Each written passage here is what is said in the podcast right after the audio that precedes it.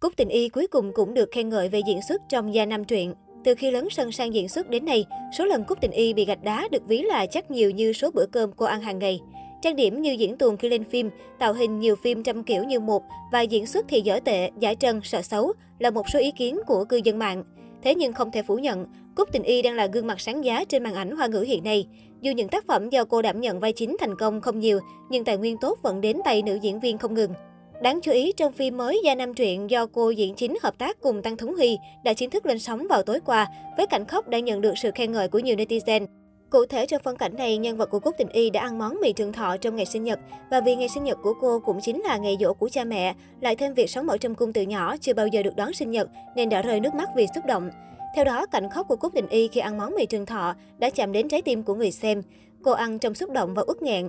Có lẽ mỹ nữ 4.000 năm đã dồn mọi tâm sức và cảm xúc của mình trong cảnh khóc này nên đã hoàn thành một cách xuất sắc, diễn mà như không diễn. Như vậy, ngoài tạo hình phong phú xinh đẹp trong giai năm truyện, thì cuối cùng, Cúc Tình Y cũng có ngày được khen diễn xuất. Trước đó, truyền thông Trung Quốc đã dành hết lời khen cho tạo hình của cô nàng trong phim này.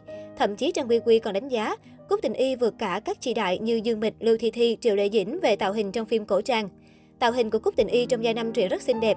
Nữ diễn viên cũng thường xuyên thay trang phục màu đỏ, màu tím, màu xanh, màu vàng nên các phân cảnh sinh động và bắt mắt. Nhưng cũng có nhiều ý kiến cho rằng với giai năm truyện, Cúc Tình Y vẫn không thay đổi cách trang điểm quá đậm của mình như các phim trước. Trong phim này, tổ tạo hình còn gắn nhiều phụ kiện lên tóc, có người khen đẹp nhưng cũng có người chê quá rườm rà. Điều đáng nói là các nhân vật nữ khác không ai sử dụng nhiều phụ kiện lên tóc như vậy, nên trong Cúc Tình Y càng quá nổi bật.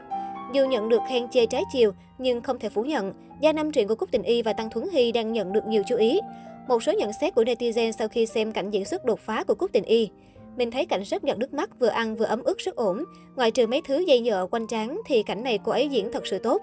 Đã xem phim và thấy nội dung khá hay, tạo hình của Cúc Tình Y thì nhiều ý kiến trái chiều, cá nhân mình thấy rối mắt, nhưng diễn xuất của cô ấy đúng là có tiến bộ. Bỏ qua chuyện ám ảnh cái đẹp của Cúc Tình Y thì cô ấy diễn còn khá hơn rất nhiều idol chuyển sang đóng phim. Trừ tạo hình ra thì đoạn này mình rất thích, cảm xúc khá chân thật khiến mình rưng rưng theo. Phim mới chiếu được 2 ngày nhưng phản ứng hóa học khá ổn, diễn biến phim cũng hợp lý. Trước khi Gia nam Truyện lên sóng, Cúc Tình Y cũng tích cực PR phim với bài viết trên trang cá nhân. Gia nam Truyện sắp lên sóng rồi, chuẩn bị xong chưa nào? Khương Bảo Ninh thông minh cơ trí vô song, kiêu ngạo đang đợi các bạn đây. Diễn biến hợp lý, chế tác đạo cụ tinh tế, tạo hình xinh đẹp, cùng dàn diễn viên sở hữu nhan sắc cực cao. Cảm giác couple mà Tăng Thuấn Hy và Cúc Tình Y mang lại cũng khá ổn áp. Vì thế, Gia Năm Truyện xem như đã thành công trong bước đầu lên sóng. Tuy nhiên, phim vẫn vấp phải sự tranh cãi từ khán giả vì tạo hình cổ trang cùng khả năng diễn xuất của Cúc Tình Y quá một màu.